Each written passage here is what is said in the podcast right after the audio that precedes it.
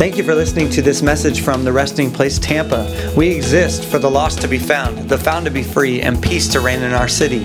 For more great resources like this, check out therestingplacetampa.com. My name is Tracy Erwin, and I have been married 30 years. Yeah, three zero. How many of you been married 30 plus years? Raise your hand. I want to see my comrades. Yes. Okay, so those of you that haven't, I'm going to share a little secret about how to stay married for 30 years. Would you like to know? Yeah. Uh, my husband and I, who's in the Children's Equipping Center, we drive separate cars to church. That's actually one way that we stay married. Uh, another way is, um, and you can repeat after me, say, yes, dear. Okay, that's a very valuable tool in marriage. So yeah, all kidding aside, uh, today I'm going to talk with you guys about how heaven sees, how heaven always sees us greater than we see ourselves. Isn't that true? Heaven always sees us greater than ourselves. And my question to you today is, when you see yourself, what do you see? And um, way back in 1987, I'm going to go back a little bit. Um, I was a young adult uh, with no future, and I did not know Jesus. I've never heard of his name. I was 22 year old, two years old, and had never heard the gospel. Yes, and um, why am I mentioning this? Well, on this very property that we are sitting on is where I met God. Yes, before there were warehouses here, there was houses. And I lived right over there by the retention pond that's currently there.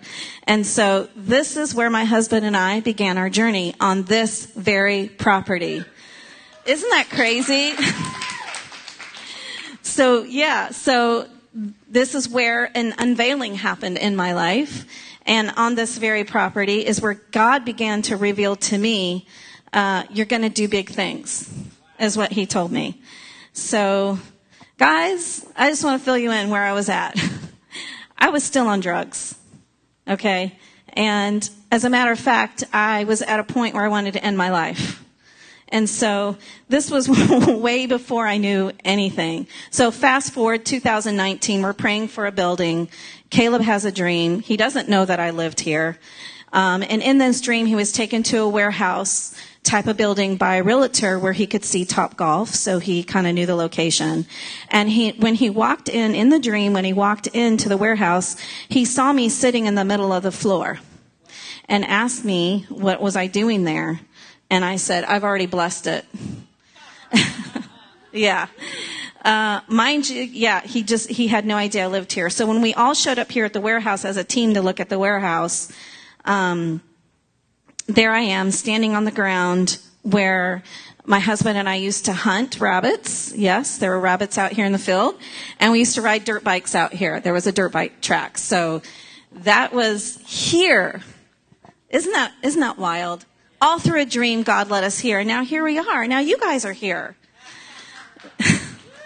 Yeah. Yes, you can clap for that. Through a dream. Come on. Kimberly gave a word. She said, this will be a house of dreams. This is, this is a house of dreams where dreams are going to be realized here. So that's just beautiful. So yeah, heaven sees you greater than you see yourself. Uh, I could not even imagine myself living, let alone doing anything. Um, so it's just an incredible testimony as to uh, when we say yes, the things that can happen in our lives and the assignments that God gives us and the friendship that we get to partner with God with the things that He calls us to. So what we're going to do right now, um, we're going to just go to the Bible. We're going to look at some stories in the Bible of how heaven sees us greater than we see ourselves. So what we're going to do, we're going to look at Paul, the Apostle Paul. He is amazing. Um, and here's what we know about Paul. And, and this is his own words. Um, some of these, it's in Philippians 4. Not, I don't have that scripture, but I just want to give you the backdrop. So here is what we know. Paul, formerly known as Saul of Tarsus, he was a tent maker, the Jew of Jews by his own account, an expert in the law. He was a devout Pharisee Um, Philippians 4, he said, Concerning the righteousness of Torah, no one surpassed me. In other words, there was no one that could school him. He knew he was the Jew of Jews. No one surpassed him. And he said, I was without peer. These are his own words. Furthermore, as a fiery defender of the truth, I persecuted the messianic believers with religious zeal. Um, so he agreed to participate in Stephen's stoning. He was a part of the great persecution going on from house to house, arresting men and women and dragging them off to prison. So that's who he was. So Saul encounters Jesus. This encounter is so profound um, that it actually occur- occurred before he even heard his voice, because even before he heard his voice, he heard a sound. He heard a sound and he fell to the ground. He heard a sound, the sound of heaven released on earth. Come on. The sound of heaven released on earth shook him to the core and down to the ground he went. That's in Acts 9. Yeah, so we're going to go to Acts 9. He hears a, a voice Saul, Saul, why are you persecuting me? You know what amazes me about that? He didn't he didn't say accusations to Saul. He didn't say, You loser, what are you doing murdering these people? He didn't accuse him. There was no accusing voice, right? There's no condemnation in Christ. He didn't condemn, condemn Saul. He asked Saul a question Saul, why are you persecuting me? That was it. Um, so Saul, a murderer of Christians, hears the voice of God and is invited to have access to his heart, his mind for himself. Most of us know the story. He was told to go to Damascus to wait for instructions. Um, in the meantime, God speaks to a prophet, Ananias. He calls out to Ananias, Ananias. And Ananias answers, Yes, Lord. Come, um, Sorry. I'm not used to talking with notes on this awesome iPad that Kimberly Woods let me use, so I didn't have to use my tiny little phone. yeah, so he gives Ananias instructions, and then this is what really struck me. The Lord begins to prophesy over Saul who he will become. Okay? So just come with me on this story for a minute. Let's just enter into Saul's world for a minute. We just read who Saul was. We just saw a picture of what he was doing, the activities that he was involved with. And now here, here is the Lord saying, in Acts 9, 13 through 16. This is the Passion Translation. Arise and go. I have chosen this man to be my special messenger. He will be brought before kings, before many nations and before the Jewish people to give them the revelation of who I am, and I will show him how much he is destined to suffer because of his passion for me. Come on. This is, this is Saul. This is how heaven sees Saul. What do you see? What do you see? This is powerful.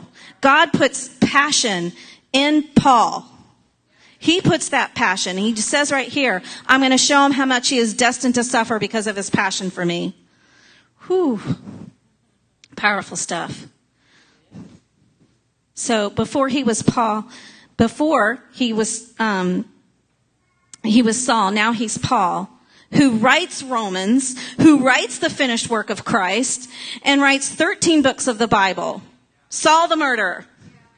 Come on.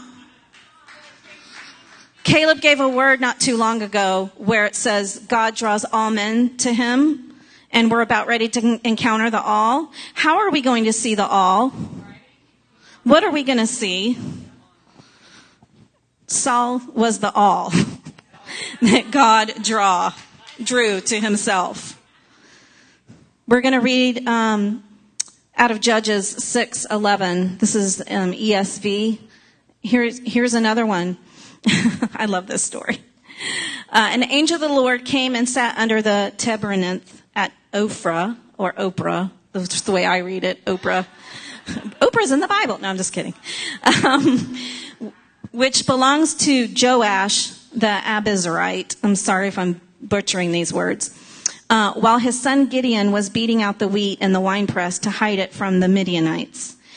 And the angel of the Lord appeared to him and said to him, The Lord is with you, O mighty man of valor. Yeah. He's hiding. He's hiding. hey, mighty man of valor over there. Come on. and Gideon says, Please, my Lord. He's talking to the angel. If the Lord is with us, why has all this happened to us? So we have Gideon here. He's looking at the circumstances and he's surveying the circumstances and discounts what this angel is saying to him. How many of us discount what the Lord is saying to us because we're looking at our circumstances and we cannot possibly even see or imagine it? This is what Gideon did. He even says in verse 13, the Lord has forsaken us. This is how he feels. Some of us feel like that. We feel like, God, where are you? Where are you?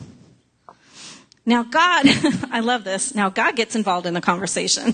He's like, mm, we need some father son conversation here. So the Lord turns to him and said, go in the might of ours and save Israel from the hand of Midian. Do not I send you? Like, this is God's response to Gideon saying, The Lord has forsaken us. oh, who says following the Lord is not a wild adventure? Okay. So he says, Please, Lord, how can I save Israel? Um, so, what is Gideon seeing right now? What is he seeing? Okay, I gotta move quickly. Behold, my clan is the weakest of Manasseh, and I am the least in my father's house. And the Lord said to him, But I will be with you, and you shall strike the Midianites as one man. Can you imagine hearing that? Can you just put yourself in Gideon's shoes for a minute and imagine God's telling you you're going to strike a whole, a whole army, just yourself? Right? Oh my goodness. I'd be like, what? Are you, what? yeah. Me? so yeah, just think about that for a minute. God tells them that he's going to strike them down as one man. So I'd be thinking, God, you're crazy. so here's, here's Gideon's reply. If, uh, so now he's like, okay, this is real. this is really happening. Okay. If now I have found favor in your eyes, then show me a sign. This is, this is good. I'm like, yeah, Gideon, ask him for a sign. That would be good. um, how many of you need a sign? I do. I need lots of them. Yeah. Give me another one. Okay. So he's, give me a sign that it is you who speak with me. Um, yeah, I would totally need that. So, he was speaking to an angel for a minute before, so I'm not sure, like, if that should have been the sign for him, like, that you're talking to an angel. I know for me, like, that might be it. So, yeah, heaven, um, yeah, you can go and read the rest for yourself as to what happens. This story about Gideon is so classic, and I really encourage you to read this on your own time. But again, heaven sees you greater than you see yourself. What do you see? What do you see? Um, so for me, um, I heard Tracy, you're going to do big things. What did I see? Yeah. So I'm going to show you. I'm going to tell you what I saw. It's going to be good because I saw all of you. I was in Vacaville at a training at a school and I saw all of you. I had a vision. The Lord gave me a vision and I saw all of you. And he showed me all these beautiful gifts that you carry. They're amazing. They're tremendous. They're awe inspiring. They're powerful. They're, they're big. you guys have big gifts on your life. And then I saw all these assignments that God had for you and he was excited like a dad, like, yes, we get to do this and we get to do this and it's going to be amazing. And, but I saw them all on a shelf and they were just like dormant. Yeah. They were just dormant. But I have good news for you. Um, because we as a house have said yes to the Lord.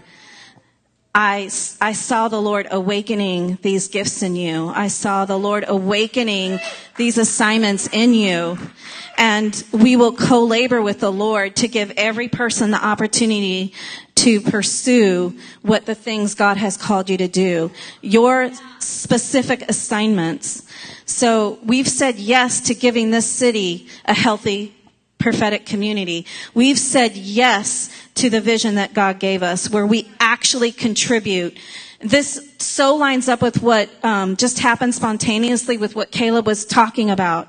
Even how, what Gigi was singing about, how we see God, that, that there's a shift of perspective happening. So there's a shift right now happening in this room of how you see yourself. What has God spoken over you? Do you actually believe it? Some of us don't need another word. We need to believe the last word that He gave us. So we have to be willing to see ourselves how God sees us. It is a challenge. I'm not saying it's easy. I don't know if Paul struggled with that, with what was prophesied over him. I just know he said yes. And look what happened. So, you bet I asked for confirmation because I said yes to all of this. and um, he, but he answers every time. So I just, I want to encourage you with this. Prophecy is more than just giving words. So I want to ask, will we, I had to ask myself, will we, will we be a house that just loves prophecy? Or will we be a prophetic community that calls out destinies over individuals and cities? That's what I want. And it's about being part of the process. It takes wisdom, creativity, and to learn how to mobilize what has been prophesied over us. We have to be able to mobilize that we can actually be solutionaries to help be of service to our city, like Caleb was talking about, not being apathetic. We carry solutions for this city. Will we, will we do that? Will we build value for what we do? Will we will build value for who God says we are? And not just give words. It's about mobilization. So what I want to leave you with is a couple of quick things. Prophecy isn't a buzzword or a personality type. It's a gift. It's God's dream in Acts 2:17 that he would pour out his spirit on all flesh and all sons and daughters say all all sons and daughters would prophesy. So there isn't one superstar. Okay? Everyone has the ability to prophesy. And a healthy prophetic community stays in community with the protocols and structures that serve the vision of this house. So in order for us to serve the vision of this house, that is, there's value in the community, what we're building here. If we want um, to be healthy, it requires community. So what I love about community, it calls forth things just like Paul and Gideon. It calls forth destiny um, and assignments on our life. I'm going to tell you what a pro- prophetic community isn't. It isn't a bless me club. Okay? It's not just so we can feel blessed. It's to call out the treasures and treat people according to their potential and not their behavior. We call out their potential not just address behavior. We call out potential. It isn't exclusive with one rock star, as I said before, because honestly, we only, the word says we see in part and we prophesy in part. So every single one of you have a part in the kingdom. And it's for everyone and it gives us a whole picture. It's not just for leaders, right? It's for everyone. It's not to call out sin. We don't handle prophetically what needs to be handled relationally. That's done in relationship. So I'm just drawing a line in the sand of where we stand. It's not to gain identity. You don't prophesy. Listen, I've done all this. Okay? I've made mistakes, but I've learned. Yet that's not healthy. So I'm not throwing stones at anyone. I, there's no shame in my game. I have done every single one of these things, but I have learned that's not so healthy. So I have prophesied for identity. I'm going to stand here and tell you that. But we don't do that because it's from identity, not for it. That's why you need to know how heaven sees you. What do you see? That's so important, guys. So there's an awakening and an availing coming upon us, and it's happening through the prophetic. You knowing how heaven sees you and owning it advances the kingdom. Okay? So you have to own your assignment. You have to own it. So let me close with this. Um, Vacaville has a prophetic company, and they um, are advancers. They're the forerunners. They're finding missing children, guys, with their prophetic team. Who would like to? I mean, come on. Wouldn't we want to see that in Tampa? Why can't we? Right? If they're doing it, it's the same Holy Spirit. They're breaking up sex trafficking rings. Why can't we? What do you see? Can you pull up the vision of the house, guys, on the slides? And I'm not going to read the whole thing. Isn't it funny, you know, that God gave me this word? Um, what do you see? Look what it says, we see. I did not plan that. Let's just take this one for example. We see the righteousness of God becoming attractive again as it was in the days of Jesus. Can we personalize this? I, I am the righteousness of God and I am attractive just like in the days of Jesus. Okay? We see a people so in love with their journey in God that others beg to join them on the way. Come on. I am so in love with God that others beg to join me on my way. Come on. We see thousands coming to the Lord every week in the Tampa Bay region. You're a part of that. You're a part of that. So, um, it says we see a fruitful, if you scroll down, we see a fruitful people filled with passionate love, joy that overflows, peace that subdues, patience that endures, kindness in action. You are a fruitful person with passionate love, joy that overflows. I'm not going to read the whole thing. What do you see? I'm just going to ask you that. What do you see? Where do you see yourself in this vision? So I'm going to close. I want to get a couple next steps. I want, I want to encourage you to go on the website, trptampa.com and look at that and, and ask yourself, where, where do I see myself in that? Are you, are you a fruitful person? Yes, you are. God created you to be fruitful. I'm a fruitful person filled with passionate love that overflows. Heaven sees you and knows you. He sees you, He knows you. What do you see? Okay? What do you see? You're not going to be, I'm telling you, if you come here long enough, you are not going to be able to see anything less than how heaven sees you. If I have anything to do with it. So here's some next steps. We have all kinds of opportunities to grow in the prophetic. We have community collectives. We have prophetic serve teams. Just come see me afterwards if you need any information about that. But we've created a safe place to practice hearing the voice of God through our groups that meet during the week. That's a way. So if you want a safe place to practice hearing the voice of God, we have that. If you want to get to the next level in your prophetic, um, this is why we have we just finished classes building a prophetic culture, and we're going to have more. Um, who would like more of those classes? Okay, yeah. Um, and then we have a prophetic serve team on Sundays. So those are ones that come up. And if you've ever who's encountered the prophetic serve team, raise your hand. Hi, come on. I know lots of you have. Come on, Arnie. I know you have. yeah, they're the ones coming around, encouraging, strengthening. Um, all of us. So if you're interested in any of those things, you can come see me or go to trptampa.com. So I'm just going to leave you with that. What do you see? What do you see? Thank you for listening to this message from the Resting Place Tampa. We exist for the lost to be found, the found to be free, and peace to reign in our city. For more great resources like this, check out the restingplacetampa.com.